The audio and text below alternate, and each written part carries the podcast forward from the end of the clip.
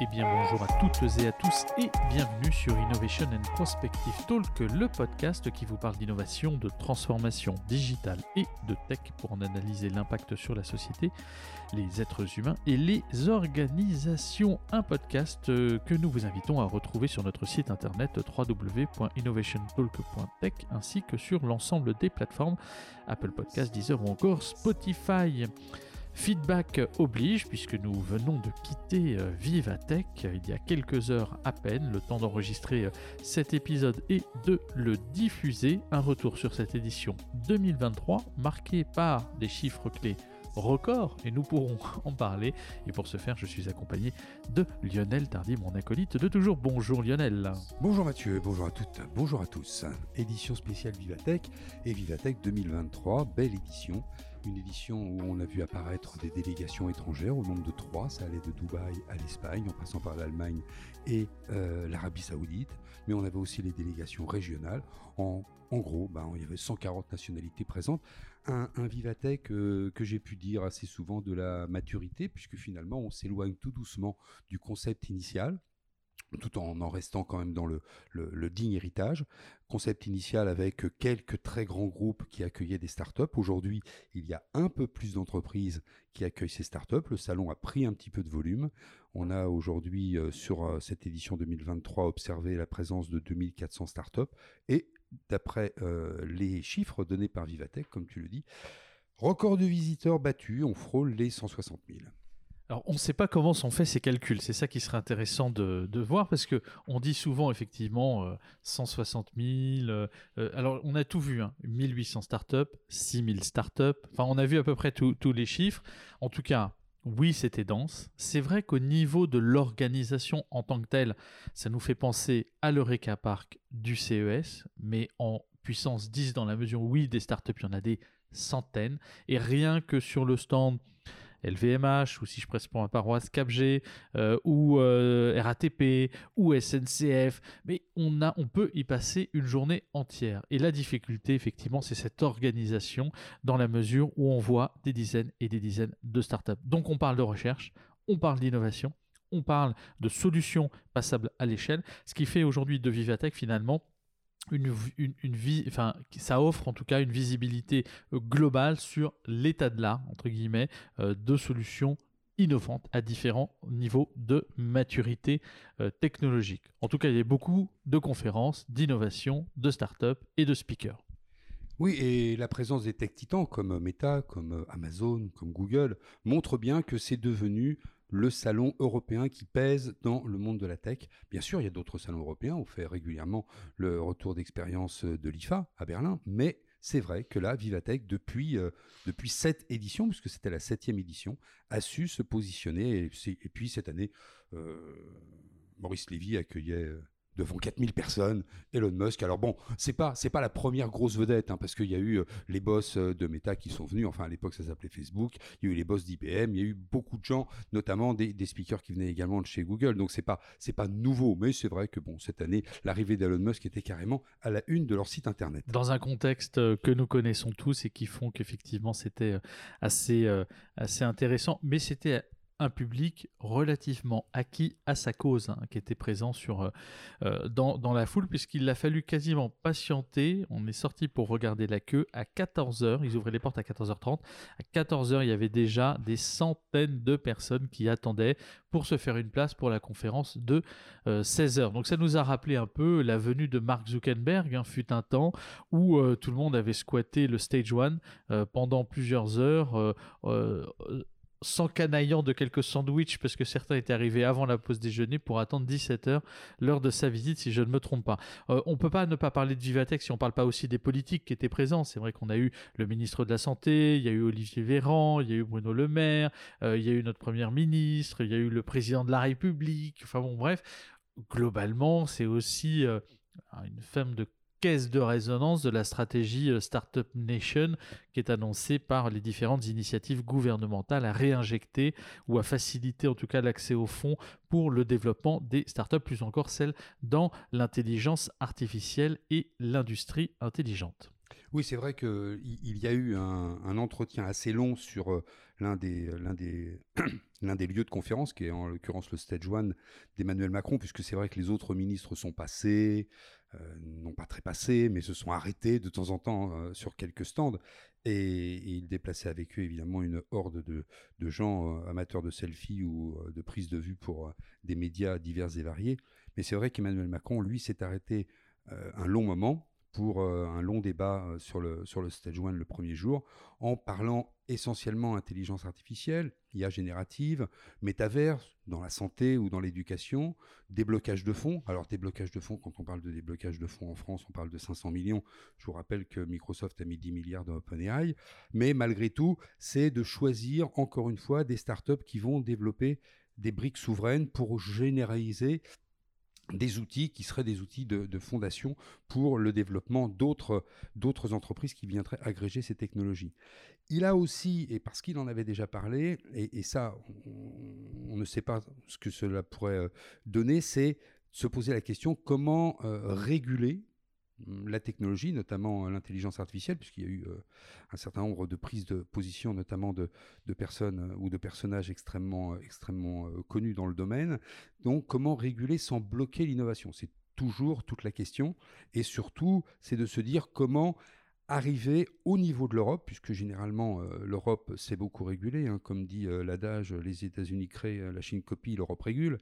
Eh bien, c'est comment arriver au niveau de l'Europe à une régulation qui soit une régulation positive et qui ne bloque pas l'innovation et qui ne déporte pas tous les chercheurs vers euh, d'autres, d'autres cieux ou d'autres zones du monde.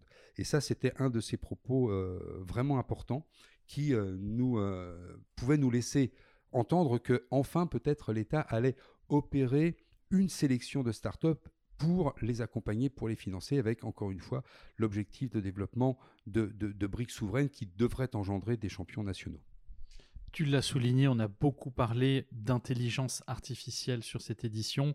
Alors, d'un point de vue macro, beaucoup d'articles soulevaient l'IA, c'est le thème de l'année. C'est un peu comme dire que les voitures ont quatre roues, dans la mesure où l'intelligence artificielle, de ce que l'on a pu en voir, en tout cas euh, de la résonance médiatique dans les conférences, parce que finalement, quand on tapait, euh, ne serait-ce que dans le directory de Vivatech, euh, IA générative ou générative AI, on avait quasi très peu de résultats. Et en fait, c'était vraiment un topic euh, à l'ensemble de, beaucoup de conférences hein, sur lequel effectivement les, thématiques euh, convergeaient. L'intelligence artificielle cette année à Vivatech, oui, sous l'angle du génératif et donc sous l'angle de la création euh, des contenus et de l'impact euh, que ces contenus plus ou moins faux, plus ou moins vrais, euh, dans la mesure où il y avait un enjeu aussi de, volonté d'identifier plus facilement pour beaucoup de startups ce qui était vrai ou faux en termes de deepfake notamment. en tout cas, c'était oui l'année de l'IA, mais de l'IA générative. Euh, voilà, on parle plus seulement de, 5G, on parle de millifréquence, on parle plus d'IA, on parle d'IA générative, et on voit bien que euh, bah, tous ces éléments doivent se spécifier. En tout cas, c'était, oui, l'intelligence artificielle au cœur des sujets de Vivatech, mais pas que, puisque de nombreux autres euh, sujets ont été abordés. Eh bien, c'était aussi l'année. Alors, on sait que depuis, depuis un ou deux étés, les gens subissent de plein fouet euh, euh, les, aléas ou les bouleversements euh, climatiques avec des, épisodes, des épisodes météorologiques renforcés. Donc c'était aussi l'année de la décarbonation où on avait un certain nombre de propositions qui étaient très pertinentes dans la production d'énergie décarbonée ou dans la décarbonation de certaines énergies fossiles afin de produire de l'énergie. On en reparlera probablement avec une start-up que l'on a, euh, a apprécié et qui était incubé par le CNRS. Et puis pour revenir à l'IA, comme disait euh, Gilles Babinet, un digital champion, il paraît que sur Vivatech, je ne sais pas comment il a fait son calcul, 25% euh, des exposants étaient IA Generative Inside. Hein. Oui, alors bon là pareil, hein, beaucoup de bouli-boula, on va dire comme ça. En tout cas, on n'est plus seulement sur une orientation sustainable, que tu soulignes, on est sur une, identification des entreprises à impact. Alors ça, ça change beaucoup de choses parce que globalement, on, avait des grandes familles avec le sustainable, on en parlait au début d'année, notamment après le CES, euh, qui prenaient une dimension euh, découplage euh, pour préserver l'usage et laisser la technologie, enfin l'usage et le confort, et laisser la technologie optimiser les ressources énergétiques nécessaires au service ou à la création du produit en lui-même. le, côté matière qui qui devenait intelligente pour répondre à des fonctionnalités. Euh, là, on est passé sur cette vision euh, durabilité, euh, sustainable au sens large, empreinte carbone zéro, à des sociétés ou des startups à impact. Et donc il y avait cette fameuse impact miles qui était l'avenue la, finalement de toutes ces sociétés à impact dans lesquelles il y avait beaucoup notamment d'EDF. Oui, EDF avait un magnifique stand à, ce sujet à présenter, enfin un magnifique stand où EDF se faisait tout petit, mais mettait évidemment en, avant et en lumière les, euh, les startups qui étaient, euh, qui étaient présentes. On a quelques noms euh, d'ailleurs à vous, à vous proposer dans ce, dans ce domaine. Bien que, en creusant un petit peu et en interrogeant ces startups, on se rend compte souvent que les dispositifs proposés sont à un niveau qui est uniquement du proof of concept. Quand on demande comment euh, le dispositif pourrait se, déployer en termes déjà d'empreinte au sol par rapport à l'énergie produite, bah, de temps en temps, on a quelques surprises. Et puis évidemment, on est encore loin pour certains d'être euh, euh, des, dispositifs qui sont en, capacité de passer, à l'échelle. en termes de, comment ça s'appelle d'exposants, il y avait quand même un certain nombre d'exposants qui n'avaient pas forcément l'habitude de venir. Hein. Les exposants historiques, c'est LVMH, c'est La Poste, même c'est Google.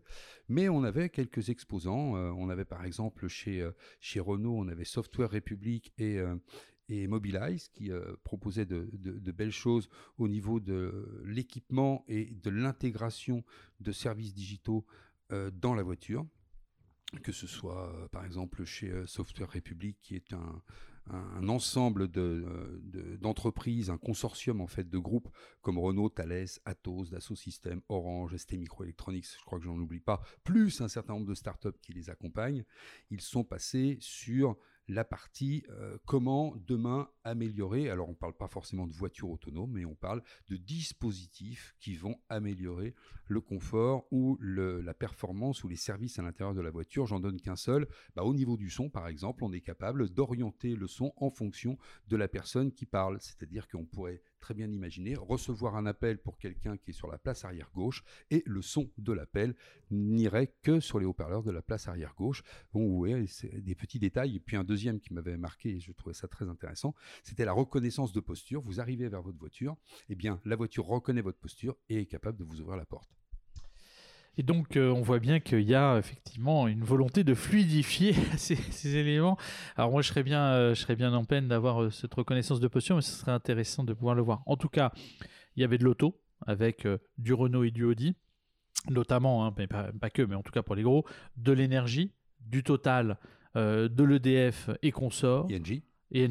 Du luxe avec les grands acteurs classiques, L'Oréal, LVMH avec un stand d'une densité magnifique, euh, de la logistique, Amazon, euh, La Poste, effectivement. CGA, CGA, CGM. Donc là, effectivement, avec beaucoup de solutions qui étaient intéressantes, du transport, bah, naturellement, parce que c'est un peu l'historique avec du RATP, du SNCF, grand acteur classique, de l'ADP, hein, parce que là, il y avait d'ailleurs un super sujet au Tight qu'on a, pu, qu'on a pu voir et qui est absolument fantastique. Une première participation, tu me l'as soufflé, d'Alstom mhm. cette année. Et puis, bien entendu, et ce qui est intéressant, des acteurs de la tech à proprement parler, euh, IBM, euh, Amazon, euh, grand classique, Google, bien entendu, Meta et des intégrateurs et des providers de services comme Capgemini, par exemple. Donc on a effectivement pléthore de gros acteurs qui présentaient leurs démonstrations, qui avaient des programmes de conférences assez intéressant, pour pas dire complètement dense et parfaitement complémentaire, quoique des fois même plus pertinent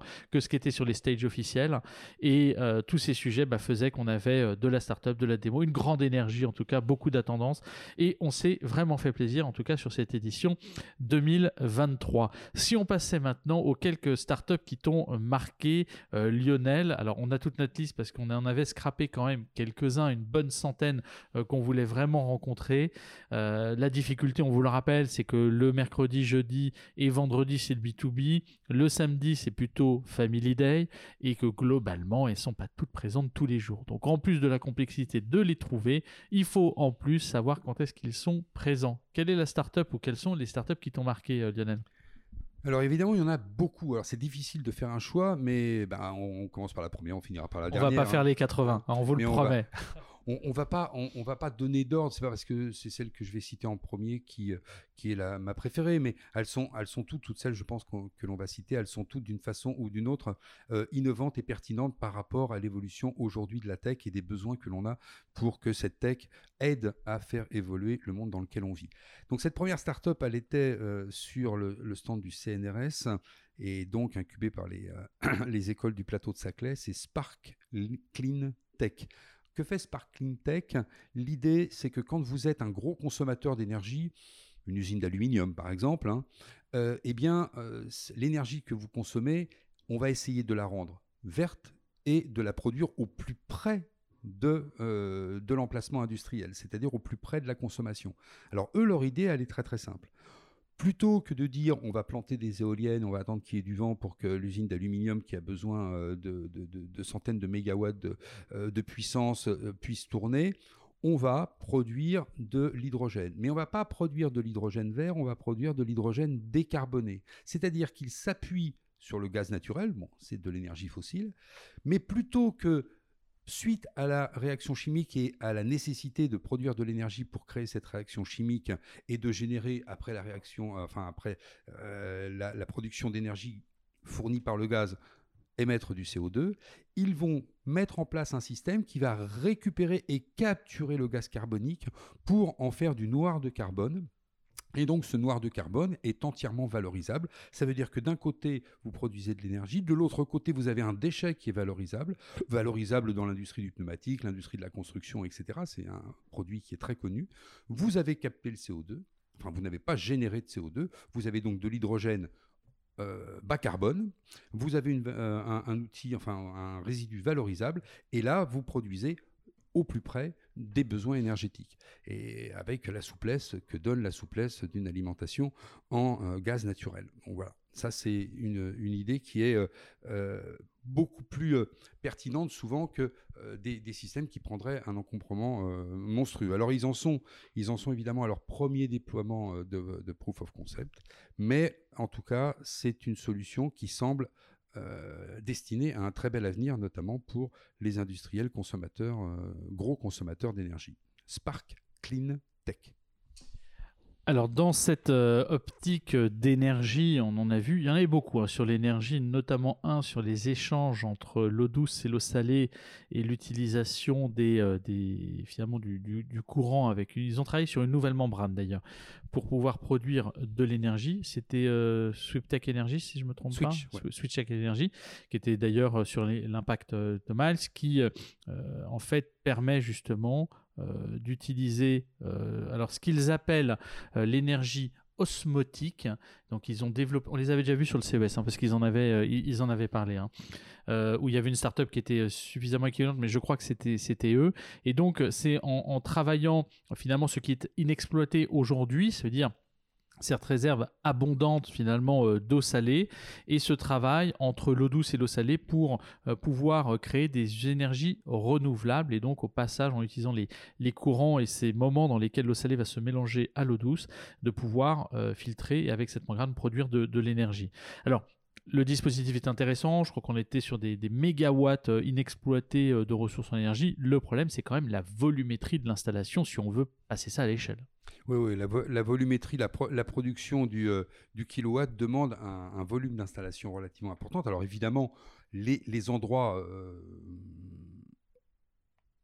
particulièrement à privilégier sont les estuaires. Hein, prenez l'estuaire de la Loire, de la Seine, de la Garonne. Vous avez à un moment la rencontre de l'eau douce et de l'eau salée. Et donc cette migration que vont, qui, se feront au niveau des ions à l'intérieur, au, travers des membranes, permettra donc à, à Switch de récupérer de l'énergie. Mais pour faire ça, il faut faire passer de très grandes quantités. C'est toujours pareil quand on parle d'énergie renouvelable. On parle souvent d'énergie diffuse. Quand on plante des éoliennes, le vent c'est diffus. Quand on plante des panneaux solaires, euh, l'énergie solaire est diffuse. Donc évidemment, c'est tout de suite de très grosses installations pour produire euh, quelques, quelques dizaines de, mégawatts. Euh, c'est pour ça que quand on est sur les, comparatifs entre les, les énergies dites, dites renouvelables et l'énergie nucléaire qui, dans les dernières instances européennes, va passer officiellement énergie bas carbone. on voit bien que la France a fait un, lobbying avec 12 autres pays pour, pour essayer de contrer l'Allemagne qui n'en voulait pas, pour justement accéder au financement européen et être capable, par exemple, demain, de produire de l'hydrogène décarboné pour un certain nombre de services, notamment des services de transport. Alors peut-être pas tout de suite la voiture, même s'il en existe quelques-unes, mais demain, euh, des bateaux, euh, des camions, Hein, qui sont des, grosses infrastructures de transport et qui ont besoin de, de, quantités d'énergie importantes. Donc on voit bien que là, quand on demande à ces gens de, switch quel serait le volume, on vous dit bah, pour produire euh, un kilowatt, il faudrait quelque chose qui soit euh, peu ou prou euh, de la taille d'un conteneur. alors là, on est quand même un peu. Alors bon, les estuaires sont grands, mais ça reste des dispositifs et c'est là où le bas blesse souvent. C'est pour ça que l'idée de Sparkling Tech que je présentais tout à l'heure, eh est plutôt une idée assez, originale parce que eux partent d'une énergie fossile, tant qu'il y aura du gaz, évidemment. C'est toujours le problème des ressources naturelles à la racine même de, de, l'énergie. En tout cas, c'est vrai que cet aspect euh, sustainable, euh, durable, euh, tu parlais Sparking Tech, énergie décarbonée, voire en carbone négatif tel qu'il le présentait, est à peu près partout. On était quand même sur des sujets qui étaient assez techno-orientés. J'entends par là qu'on était quand même dans la deep tech au sens large. Il y a une, société sur laquelle on s'est pas mal penché, notamment parce que son trouvé ça c'était intéressant, c'est le Windows du LIDAR. C'est comme ça qu'ils se sont euh, définis. Outtide qui était présent sur le stand euh, de l'ADP et qui présentait cette captation d'informations pour la gestion des aéroports et notamment l'identification de différents comportements, d'oubli bagages ou autres, où on est RGPD compliant et RGPD parce que de fait, on ne reconnaît pas la personne. Le leader, lui, évolue dans une compréhension de, son environnement. Il scanne des postures, des, people, et donc il va attribuer un ID à une forme en mouvement, et euh, l'algorithme qui est derrière va pouvoir analyser si le comportement est normé ou pas. Normé, c'est-à-dire si la personne fait 150 allers-retours au même endroit sur une zone de 20 mètres carrés euh, pendant 3 euh, heures, on va pouvoir estimer qu'il y a peut-être un problème. Si elle a un bagage dans une main et que d'un seul coup, ce même ID n'a pas le bagage euh, une seconde après, on peut détecter une anomalie. En tout cas, sur la surveillance des lieux publics, plus encore à l'approche de 2024, pour lequel nous pourrions émettre quelques réserves. Pour l'instant, en tout cas, sur ce qu'on a vu à Vivatech en termes de gestion de flou, de, foule, très clairement, il y a peut-être des choses à revoir. Mais en tout cas, on voit bien que ce type de dispositif RGPD compliant euh, sont, euh, on le vend en, en poupe et intéresse particulièrement l'ensemble des gestionnaires d'infrastructures de transport au sens large, mais pas que. Et donc ça, en fait, c'est la magie des lidars. Oui, et ce qui est intéressant de, préciser sur Outside, c'est qu'ils sont complètement agnostiques, c'est-à-dire qu'ils sont capables c'est pour ça que tu parlais de, Microsoft. En fait, c'est le DOS, hein, c'est-à-dire que c'est la couche logicielle qui permet de dialoguer avec tout un tas de lidars, que ce soit des petits, des gros dispositifs, et qui vont permettre aux développeurs pour Aéroport de Paris, par exemple, pour une société qui a des infrastructures industrielles ou un centre commercial qui accueille également du public, eh bien, ils mettent à la disposition de ces sociétés et de ces développeurs les outils qui leur permettront d'analyser les données en provenance de ces lidars. c'est ça qui est intéressant, c'est ce côté agnostique. Alors bien sûr, ils ont un côté conseil, hein, où en fonction de vos besoins, ils sont capables de vous proposer nous devons conseiller sur un dispositif. La grande différence qu'il y a entre le, LIDAR et la caméra, indépendamment de ce que disait tout de suite Mathieu, c'est-à-dire que c'est forcément RGPD compatible, c'est que un LIDAR couvre quatre fois plus de surface qu'une caméra. Par, par, construction, hein, par le, fait qu'il va détecter sur euh, ces ondes la résonance 3D pour pouvoir schématiser en volume ce qui se passe dans la zone qu'il explore, et cette zone est quatre fois plus importante qu'une caméra. Donc même si le produit en lui-même coûterait un peu plus cher, économiquement, pour euh, un, on va dire un, acteur comme Aéroport de Paris, euh, d'ailleurs ils sont déjà en test sur un des halls de Orly, je crois que c'est Orly 3, mais ça c'est à préciser eh bien, pour un acteur comme Aéroport de Paris, ça leur permet de mettre un nombre de dispositifs relativement limité pour couvrir une zone qui est plutôt assez importante et aller recueillir les infos qu'ils souhaitent, en fonction évidemment du type de public ou du type de mouvement de foule qu'ils souhaitent traiter. Peut-être que demain, la police sera équipée de ce type de, lidar pour dénombrer le nombre de manifestants.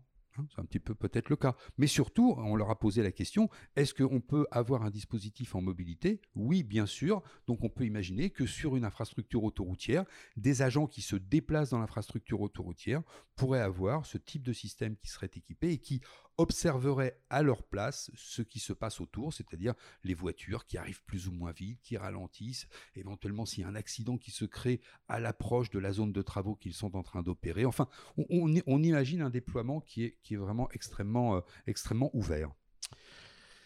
Longue vie à Outside, c'était super intéressant et euh, en plus c'est des gens qui étaient, euh, enfin des, des, personnages passionnants en tout cas et passionnés. Donc ils ont, réussi à transmettre ça à des non technophiles hein, parce que dans, tu me racontais que dans une des délégations que tu as accompagnées sur le sur le salon, euh, les niveaux de, de connaissance et de maturité techno sont pas les mêmes pour tout le monde et que globalement ils ont su se mettre à leur portée avec un use case simple, un dashboard clair et globalement tout le monde comprenait, ce qui est quand même assez assez intéressant.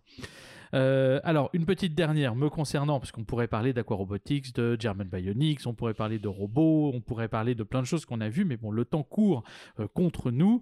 Euh, en tout cas, j'ai beaucoup sur le stand LVMH apprécié. Enfin, il y a deux démos. Alors, en a une sur Industrial Metaverse que je vous invite effectivement à voir, qui était assez passionnante sur le, le stand de Capgemini et qui parlait notamment de l'opérateur augmenté et de la capacité de les téléassister via un écran, via une application ou via directement euh, le métavers, c'est un monde 100% immersif pour contrôler un bras articulé. Donc là, dans leur exemple, il y avait un expert à Madrid, un expert qui était dans un labo de recherche pareil à Madrid, mais qui n'était pas au même endroit, et euh, la personne qui faisait la démonstration sur le stand euh, directement sur Vivatech. Effectivement, on voyait bien qu'il y avait trois espaces, l'expert qui pouvait guider la personne sur le lab, et en même temps l'autre personne qui pouvait se retrouver dans le métaverse en compagnie des finalement du jumeau numérique du bras articulé en question pour le téléopérer et en même temps avec les trois autres avatars, les deux autres personnes en termes d'avatar. Donc c'était assez intéressant de voir qu'on pouvait avoir une espèce de, de monde immersif multiverse et complètement euh, hybride.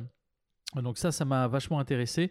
Et euh, Bloom, que j'ai trouvé euh, sensationnel sur le centre de LVMH, qui est cette capacité. Alors, ok, c'est de la captation d'informations basée sur les, les données issues des réseaux sociaux, mais ce que j'ai trouvé intéressant, c'est cette capacité de le porté d'un point de vue graphe de manière extrêmement fluide. on va pouvoir zoomer à l'intérieur euh, de l'ensemble des bulles d'intérêt ou thématiques. En termes de dispositifs de veille, c'est extrêmement fluide, extrêmement euh, euh, intéressant et ultra pertinent, sachant que naturellement beaucoup de leurs clients sont autour du retail pour comprendre l'intérêt des marques à se positionner sur tel ou tel segment, tel ou tel positionnement et avoir du feedback client. Mais dans les sujets défense, on peut imaginer toute la, la capacité de collecte d'informations ultra pertinentes pour détecter des signaux faibles qui pourraient euh, voilà, porter euh, atteinte à un moment ou à un autre à, la souveraineté des différents pays, la France notamment. En tout cas, j'étais sur le centre de LVMH et ils étaient à la fois simples et ultra complexes. Je trouvais ça euh, passionnant. Bloom. Et oui, c'est vrai que le temps, le temps court, le temps file. je pourrais vous citer des tas de petites choses comme un écran sur le stand de Carrefour, un, écran euh, sans contact, c'est-à-dire un, touchless screen. Alors peut-être qu'on le verra dans l'iPhone 19, 20 ou le Galaxy S 40000. En tout cas, ils avaient été contactés, ils nous l'ont confirmé par euh, Samsung et Apple.